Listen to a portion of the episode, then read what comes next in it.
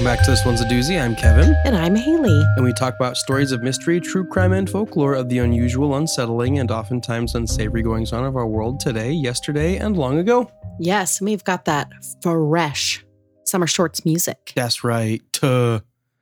I love it. I love it. Really intense I there. know. I was trying to be. Yeah.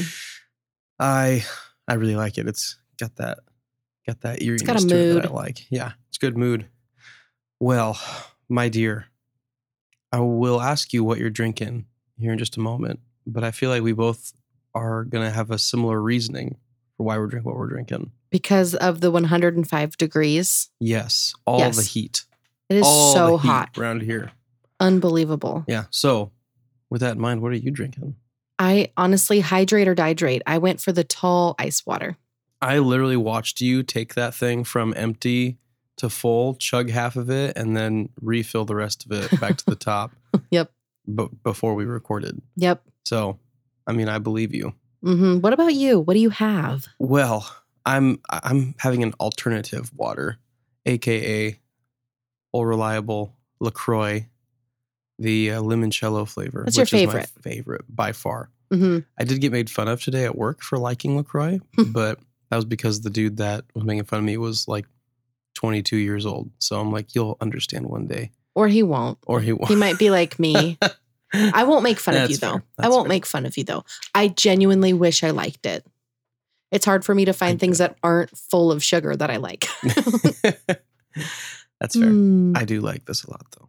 But that is also part of why I'm drinking it is because I'm like, hmm, I do need to stay dehydrated and it's very hot even still. you need to stay dehydrated. N- Oh yeah, I need to stay hydrated and not be dehydrated. Are you okay? Do you need some of my water? No, I've got this. Okay.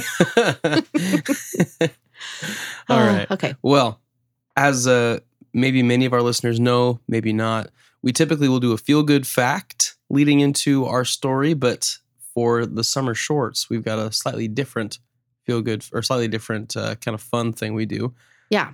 which is So recommend slash do not recommend. Mhm. So I'll pick a theme and then you and I will either recommend something or not recommend something within that theme. yes.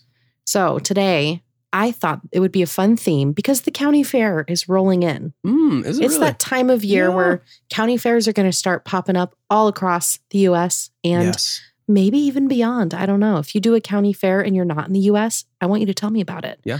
So I thought let's talk fair fair. Oh, so fair, fair. foods. Yes. Yes. I feel like this one might end up just being recommends. I'm going to I'm to pick the old reliable, which I feel like this is a must at Uh-huh. any fair experience is the funnel cake. yeah. There's so many topping options. Ooh, But I think beyond just the powdered sugar, Mhm. that's like a must must is the powdered sugar. I love to do like raspberry yeah.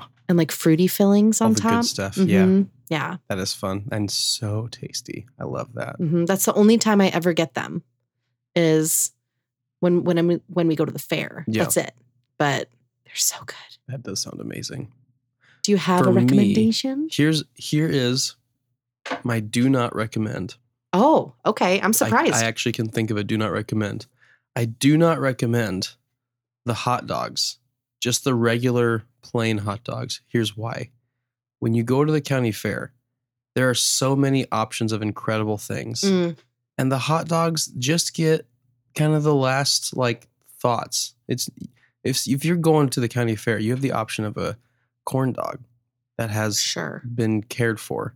You have the option of ice cream, fried ice cream, Fried butter on a stick. fried butter on a stick, even. But I don't regular, recommend that, but I've never tried it. The regular hot dogs, they're always just kind of like, oh yeah, they were just kind of thrown into a pan and just kind of sort of, sort of grilled, but not really. yeah. Just doesn't get a lot of care. Maybe I can be proven wrong at some point, but I've never had a hot dog at the fair that I've been impressed with. Every single one has been really a bummer. Okay, that's actually a really solid do not recommend. That's right. Take that. Bears. Anyway, with that, let's go ahead and make a turn into our story this week. Yes, What do you so- have for us? we are coming at you with a very mysterious story indeed. So, from 1981 to 1982, a young couple in London, Ohio, were being terrorized in their own home by a towering, stalking beast. Mm.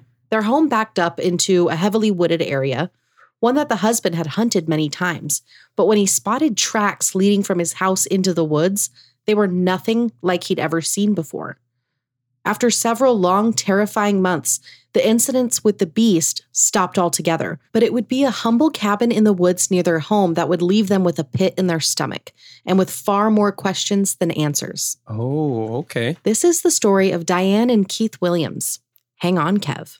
This one's a doozy. Ooh, I feel like for some reason I feel like I've heard these names before. Diane Maybe you Keith have. I'll be- I'll be excited if you haven't, Uh-huh. because this one is like the the twists and turns are so twisty and turny. Yeah. Well, Okay. and those names could be just generic sounding enough. That Sure. would be like, They're pretty common names. yeah, it could be. Sure. Okay. So at the time of today's story, Diane and Keith Williams were a young couple in search of their dream home in their hometown of London, Ohio. They had both grown up in town together and were actually childhood sweethearts, Oh, which is really cute. So while the hunt was on for their forever home, the couple and their four year old daughter, Raven, were happy and excited. Like it was a happy time in Mhm. life. London, Ohio is about 25 miles southwest of Columbus and has a population of around 10,000 people. In the 80s, there were less than 2,000 residents. So it was pretty rural and like a close knit community at Yeah, the time. yeah. It was like the everybody knows everybody kind of town. Yeah. After searching for their new home for a short while, Diane actually was the one who found the perfect house, a cute little house just outside of town. oh, So it had a small backyard that backed up straight into the woods. It was scenic and peaceful, and it was just right for them. Diane and Keith were really just your average family. Mhm. They'd been married for about six years at this time. Uh, Keith was a super busy guy, working as a welder during the day, and then he went to night school and had like a welding apprenticeship program that he was a part of at night. So he would be gone for like a solid 12 hours every day.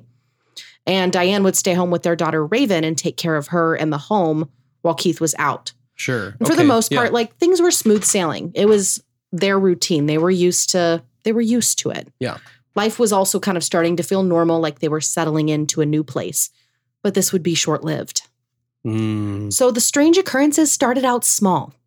Diane would be at home with Raven at night, and Raven would either be like off playing or laying down for bed while Diane was cleaning up the house, and she would hear noises outside. Sometimes a rustling noise, but the one that caught her attention was one that she described as scampering just Hmm. outside of the window, which there's something very ominous about that word. yeah. Well, when you say it like that, too, They're scampering. yeah. Okay. It was dark, so she couldn't see anything when she would look out of the window, but that noise did lead her to wonder if maybe there was just an animal running around the perimeter of her house. Yeah. Or just somewhere in their yard. She would look out the window of her kitchen and wouldn't see anything. And at first, she didn't really think too much of it, but she would kind of make a mental note about the scampering noises whenever she would hear them.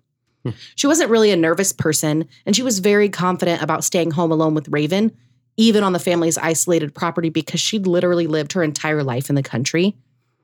So it was Oh, like regular, yeah, like yeah. night noises Okay. when you're in the country. So she's able to flag things that maybe sound a little bit out of the ordinary, but also do kind of belong there. right, Okay, exactly. That's fair. Yeah. and it like she was pretty much like, it's not anything I can't handle, hmm you know. And they're inside, so it's not a big deal. Right. So it started to become a pretty regular song and dance, so to speak. She would hear the noises, she would look out all of the windows and wouldn't see anything. She'd then go check on Raven, who was always just fine, and that was the end of it. The occurrences would become more frequent and more frightening very quickly, however. Oh man. Okay. So one night in the late summer of 1981, Diane had just put Raven down for bed. She went back downstairs to the kitchen and was washing dishes when she suddenly heard the scampering noise. There was a window above the kitchen sink that looked out into the yard and beyond into the woods. So she peeked outside and initially she didn't see anything. She kept working on the dishes, and that's when she noticed just at the edge of the woods, like right on the property line to the backyard, there was a pair of golden eyes that appeared to be looking at her. Ooh. She actually was not very afraid at first, and she just assumed that it was a dog. So she kept tidying around the home. And that's when the eyes appeared right up against the window. Oh my gosh. Diane was shocked because whatever this thing was, was not a dog. From far away, it looked like it could have been, but when the eyes were close to the window, they were at her eye level. So she was face to face with whatever this thing is, and it's clearly the size of a human, oh like a man. Gosh.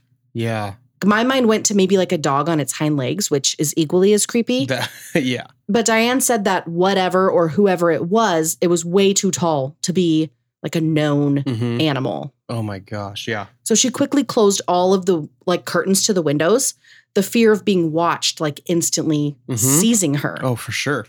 That's how I would feel. Yeah, so she's like frantically closing all of the blinds and the curtains and stuff.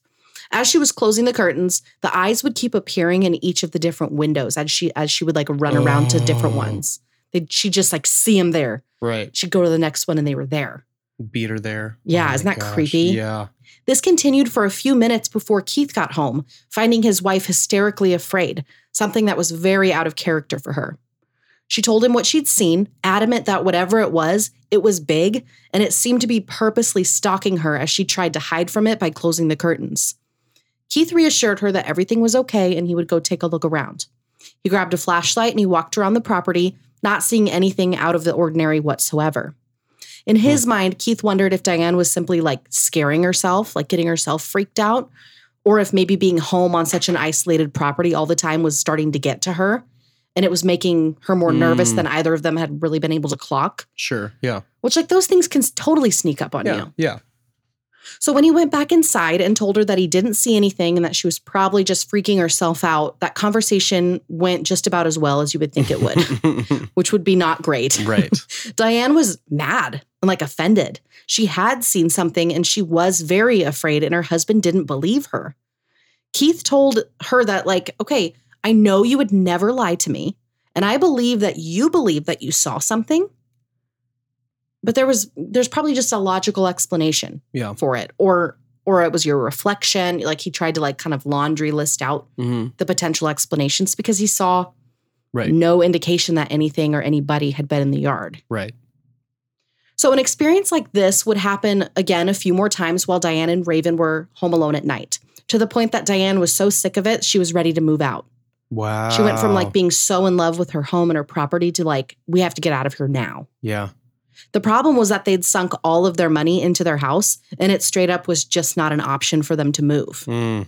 So, I'm not really going to describe the other encounters that she would have at the window because they're pretty much identical to the first one. She'd be alone cleaning, she'd hear the scampering, golden eyes would appear at the window, right above or at eye level. She'd frantically attempt to shut off the lights and close the curtains so the prowler outside couldn't see her. She'd check on Raven, who was fine. Mhm. Keith would come home and would not believe her. That's pretty much the gist of all of them. Wow. And Yeah. It, it did happen frequently enough that it's like, I mean, I can't, I can't put myself in those shoes to be like regularly terrorized. I can't imagine what that would feel like, you Yeah. know? So, as you can imagine, this was a very stressful time for both of them. There was a tension between the two as Diane begged to be believed, and Keith simply couldn't because he would never find anything when he would go looking. Right. At one point, Diane was so scared during one of her encounters that she called the police and reported that someone was stalking her from outside of her house. When Keith arrived home from night school, he pulled up to what looked like a crime scene, the lights from the police cruisers flashing as officers combed the property with their flashlights in search of a stalker. And I'm sure you can guess how this one turned out as well. Mm. Police didn't find anything. No evidence of anyone or anything on their property. Oh, man. And like every time this would happen, they would fight about it. Right. Right.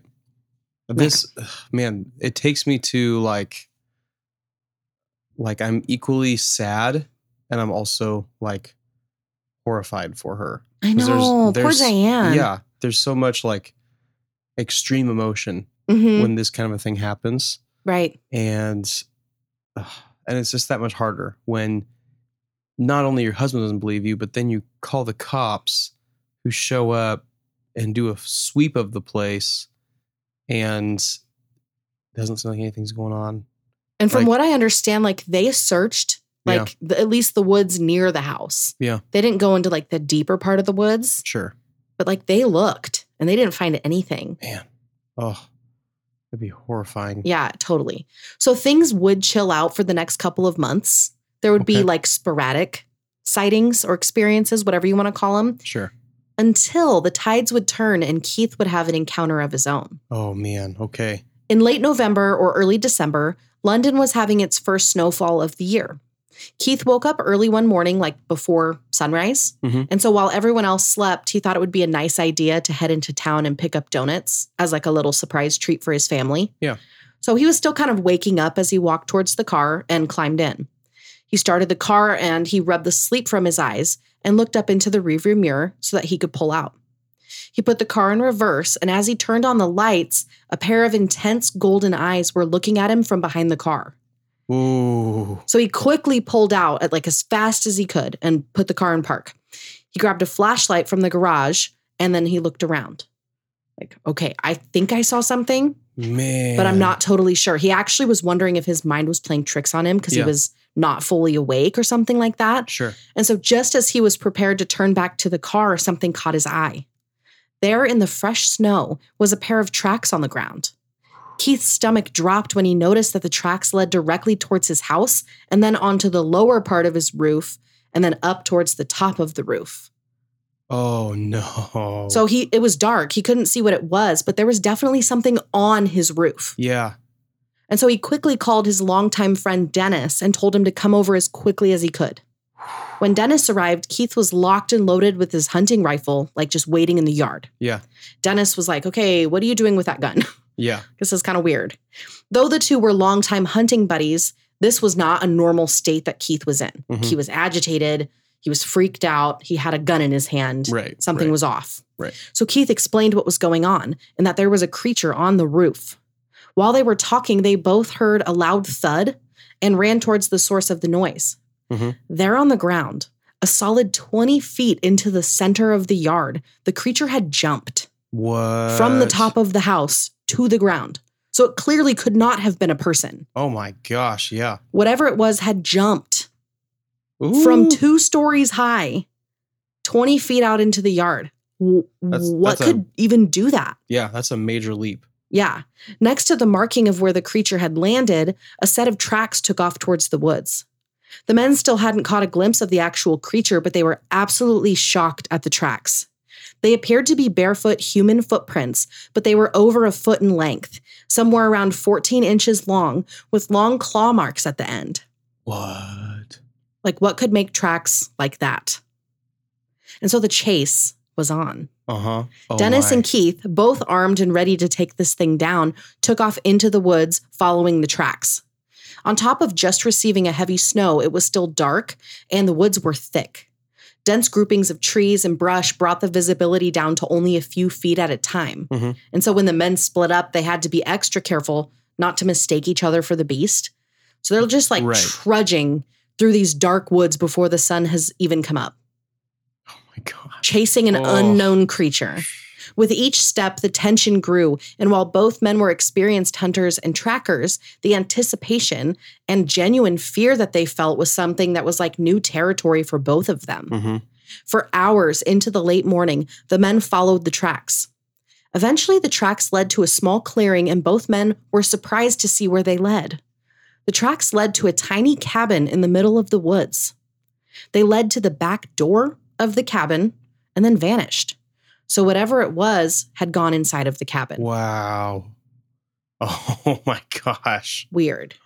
So weird. They looked into the windows and they couldn't see anything, like it was just too dark. Mhm. And so Dennis, overcome with a sudden sense of anger, started pounding on the door, urging whoever was inside to come out. Yeah. This went on for about a minute, and that's when Keith realized that what they were doing was super not okay.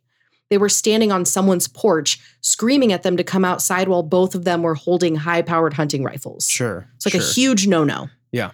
After some convincing, Dennis agreed that they needed to just leave it be and get out of there. Instead of walking the two or so miles back through the woods to Keith's house, the men decided to walk down the road, but that also kind of felt odd since they still had their guns. Mhm. So they called Keith's dad to come pick them up. His dad was like, What the heck is this all about? Like, this is super weird, Keith. Like, you got some splaining to do. Yeah. Keith told him everything, not sparing a single detail. And believe it or not, Keith's dad was pretty positive that he knew who lived in that cabin. What? It was an older man named George. He was a pretty private guy. He kept to himself. Mhm. He didn't really have any friends or anything, so nobody really knew all that much about him. But his dad knew that he works at a tire shop in town. Oh, interesting. About a week later, Dennis dropped by Diane and Keith's place. He told Keith that he had an old tire that just so happened to need a patch. So they piled into the car and headed to the tire shop. Obviously, they were going there to see if they could sneak a peek at George, Right. hopefully to rule him out of doing anything suspicious. Sure. Like, Yeah. are we are we nuts for thinking that George is stalking my wife? yeah, You know, yeah. like lurking outside of the family's home, creeping on his Mhm. wife and little daughter. So when they got there, the manager got them all checked in, and then the manager like rolled the tire to the back, and he yelled something like, "George, we've got a tire that needs to be fixed." Yeah. So boom, they, they got the man's name. Dennis and Keith stared back into the shop, waiting for George to appear. After a few minutes, a man walked into the dimly lit shop area. He was older and he mm-hmm. was big. He was roughly six foot five, Oh wow. So real tall. Yeah. He also had really long arms that he used to pick up the tire. When he stood up, he looked over at the men and locked eyes with them. The weirdest part about this interaction was George's eyes. They were an intense gold color, and they also held like a flicker of recognition before he disappeared back into the shop and began working on the tire. When the tire was finished, George did not bother coming out. He simply rolled it back into the front area of the business without showing his face again, almost as if he was hiding or intentionally invo- uh, like avoiding the men. Yeah. Yeah. They brought the tire outside and put it in the truck bed, and when they looked at it, someone, George, had written a series of strange symbols all along the outside wall of the tire. Neither man knew what they meant, but they looked to be like an unknown alphabet or text of some kind, Oh. which is extra weird. Keith got the sense that George was trying to communicate something with them. But what? yeah. Keith made the decision not to call the police eh, to like report any of this because the only thing that could be proven with his story was that he and Dennis tracked a man to his own home with guns in hand and that they purposely went to his place of employment, Right. which would not look good Yeah. for either kinda- of them. Yeah. He also decided not to immediately tell Diane because he knew that if he tells her his experience and what he's learned so far, that she would only freak out more. It would Right. scare her more. Right. And once again, they can't really do anything about it. They, they couldn't afford to move. Yeah. There was no point of telling her at that time, but he did encourage her to maybe invite a friend or her sister over in the evenings while he was at night school so that they wouldn't be alone, Yeah. which was a, I'm sure for Diane, was like a notable difference. Yes. Because he's essentially been like, you're not actually seeing anything, there's nothing there. Right. Like unintentionally, like right. bordering on gaslighting a little bit hmm because he's trying so hard to get her to just be okay, Right. you know, Yeah. in that Now- moment. So, Now she's, uh, or now he's encouraging her to believe it and to have some backup just in case. Yeah. mhm, It's without officially telling her that he's seen anything. sure. Yeah. So, three months later, in the early spring of 1982, Dennis called Keith and told him, Hey, we're going to go for a ride really quick. Keith loaded into Dennis's truck and they pulled into George's driveway. Hmm. Keith was immediately like, No, we cannot bother George anymore. And that's when Dennis told him something surprising. Dennis's father enjoyed listening to the police scanner and he heard an announcement that George had died. They Oh. noticed a police officer that they were friends with, and so they went over to him and said hello and asked what had happened to George. He didn't tell them what had happened, but in- instead he told them, Come take a look at what we found in his house.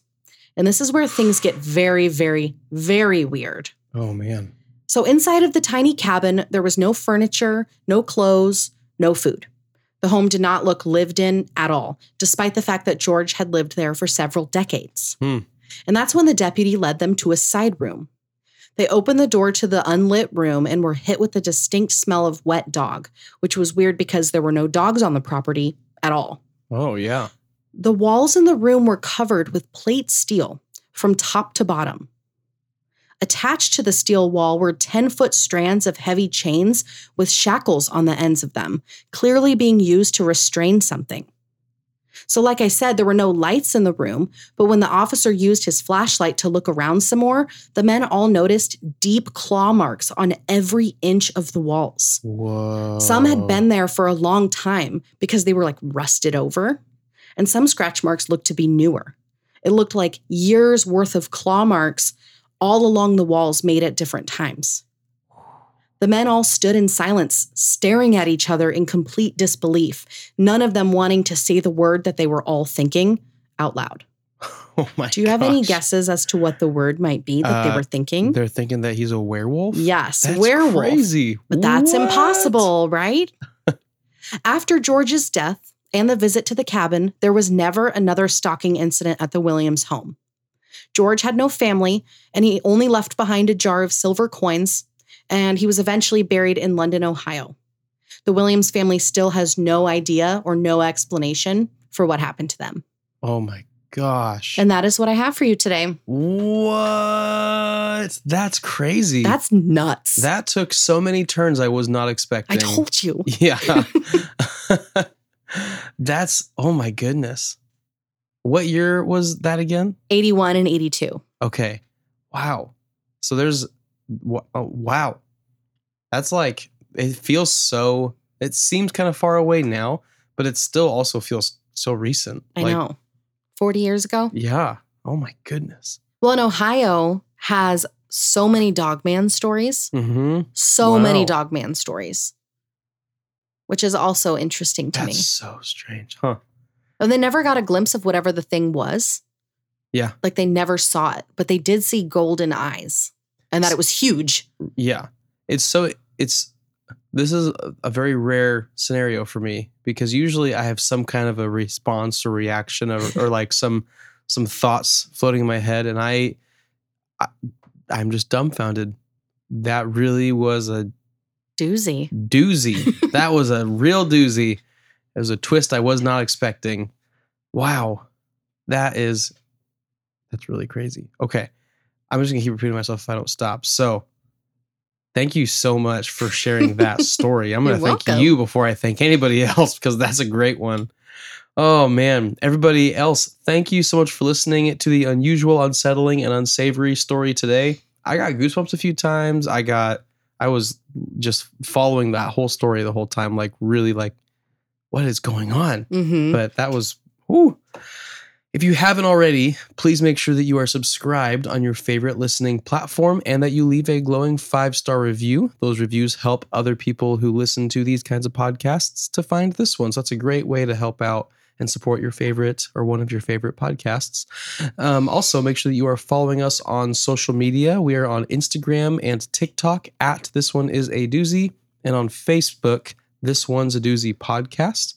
You can also connect with us more directly over on Patreon. My love, why don't you tell them about Patreon? Yeah, so you can follow the link in our Instagram bio or our Facebook about section, or you can go to patreon.com slash doozypod. And for $5 a month, you can support our show.